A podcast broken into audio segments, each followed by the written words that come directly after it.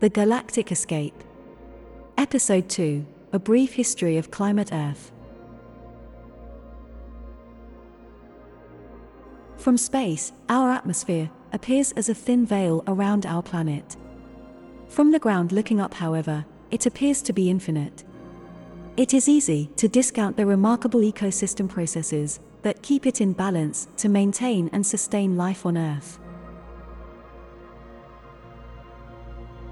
In just over 200 years of human industrial age activity, an imbalance has been induced in our atmosphere.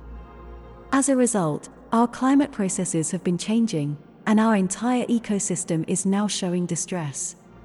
But how was the atmosphere originally created, and how did it get to its current condition? Let's take a look at the climate history of planet Earth in order to place this in perspective. A rocky planet. Orbiting a Class G2V star at a distance of 150 million kilometers in the habitable, or so called Goldilocks zone. A planet with the right mass to retain a gaseous atmosphere, at the right surface vapor pressure to maintain water in a liquid state. A planet with 21% atmospheric oxygen content to support complex organic aerobic life forms. A planet with a magnetosphere, a self generated magnetic field that deflects the solar wind. The planet's stratosphere consists of an ozone layer, which protects life by filtering out ultraviolet light, which is damaging to DNA. But 3.5 billion years ago, Earth was an inhospitable planet, with an anaerobic atmosphere predominantly composed of carbon dioxide. It was also heavily laden with sulfur compounds from volcanic eruptions. There was little or no oxygen, but there was, most importantly, water vapor. It is believed that sulfur and ions, dissolved in water and irradiated by ultraviolet light, eventually broke down and gave rise to ribonucleic acid or RNA. From this process, early cyanobacteria are believed to have evolved. The cyanobacteria terraformed the primeval atmosphere as they absorbed CO2 and released oxygen as a waste product. This massive oxygenation process took millions of years.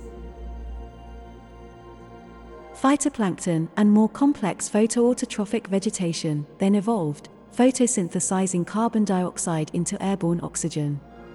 Carbon was sunk either as starches, in vegetation roots, or through the processes of abscission and death.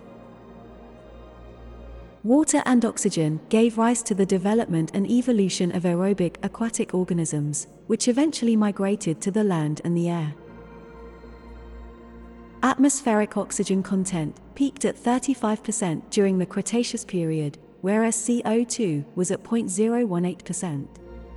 This fostered the rise of large complex organisms, and the age of the dinosaurs was born, a period which lasted over 165 million years.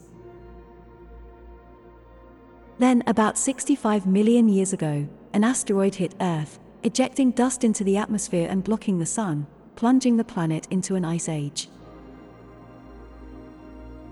Unable to photosynthesize, the majority of land and oceanic plants died, disrupting the food chain and resulting in the mass extinction of most of the planet's organisms. Over the next 65 million years, these carbon sinks were buried under sediment and dust, and exposed to immense heat and pressure. In this process, they formed into encapsulated oil, gas, and coal deposits. Since the 19th century, the discovery and use of these fossil deposits as fuels and feedstocks have been at the core of human civilization's industrial, technological, and agricultural advancement. We depended heavily upon fossil fuels for energy, transportation, heating, cooling, construction materials, feedstocks for pesticides, plastics, and fertilizers.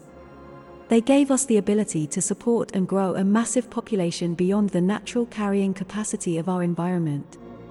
This in turn created a greater demand for these fuels.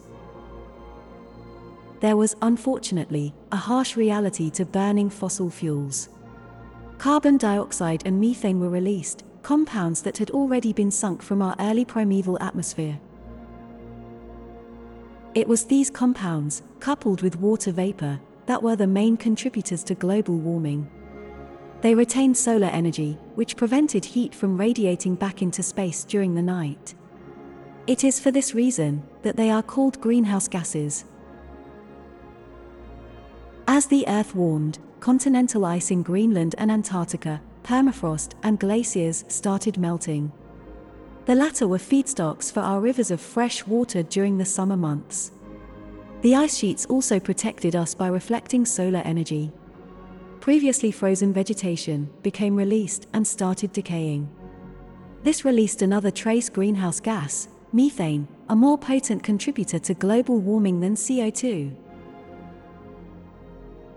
By 2040, with ocean levels rising, some island nations and coastal cities were flooding. Weather patterns and ocean currents had changed in the extreme, and it rained more or less in various locations. Crops failed or were flooded out, once fertile lands became desert or dust bowls in the drought, or they lost topsoil in the floods. Hurricanes and typhoons became more intense, and tornadoes were more prevalent. As alluded to earlier, in nature, the population of a species is maintained in equilibrium with its climate, food, and water resources. This is called its carrying capacity. Humanity had broken this rule of nature, as fossil fuels had artificially enabled us to farm and feed more people than the planet could naturally support. We were clearing our rainforests for fuel, construction materials, and farmland, although rainforest soil is notably poor in nutrients.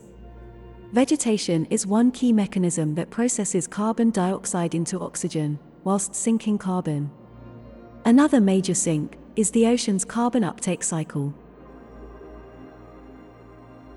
Over the past 800,000 years, atmospheric carbon dioxide had been relatively stable, at an average level of 0.02%.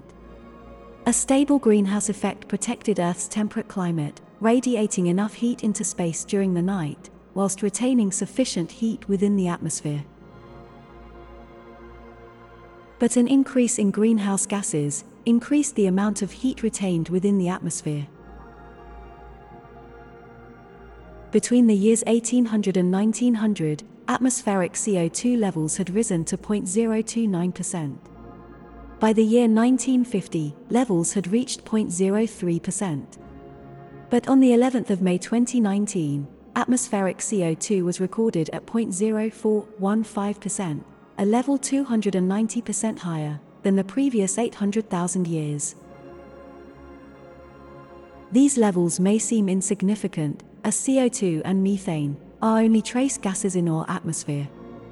But the doubling of CO2 compared to the pre industrial age had caused an average increase of 1 degree Celsius, or 1.8 degrees Fahrenheit. For such an apparently small increase in temperature, the year 2022 saw a huge change in global climate. By 2050, CO2 levels had continued to grow at an alarming rate. Temperatures at various locations on our planet had increased by 1.5 to 4.5 degrees Celsius. That equates to 2.7 to 8.1 degrees Fahrenheit. To place these climate changes in perspective, the global mean atmospheric temperature difference between the extremes of the Ice Age and interglacial periods was 5 degrees Celsius or 9 degrees Fahrenheit. Our sister planet Venus is also a study for climatologists because, like Earth, it is believed to have originally been an ocean planet. However, volcanic activity and the boiling away of the ocean triggered a runaway greenhouse effect. Venus today has a surface temperature of 467 degrees Celsius or 864 degrees Fahrenheit. It is unable to radiate more solar energy than it receives because its atmosphere is almost completely composed of CO2 and it has a heavy cloud layer, which perpetuates solar heat retention. Nothing can survive on its surface. Scientists do not believe that Earth will reach a runaway threshold anytime soon. By that time, humanity will have been long gone. But in 2040, a super greenhouse effect was in motion in the tropics, with convective vapor heat transport to northern and southern hemispheres. This had caused populations of Central America, Africa, and Asia to start migration to more temperate climes. We were, in a sense, already terraforming our planet, albeit adversely. We are undoing in two centuries what took millions of years to create. At no other time in our existence has it been crucial for all nations of our planet to set aside our differences and unite to stabilize or reverse climate change. Failing that, the very continuance of our species may indeed rely on our galactic escape.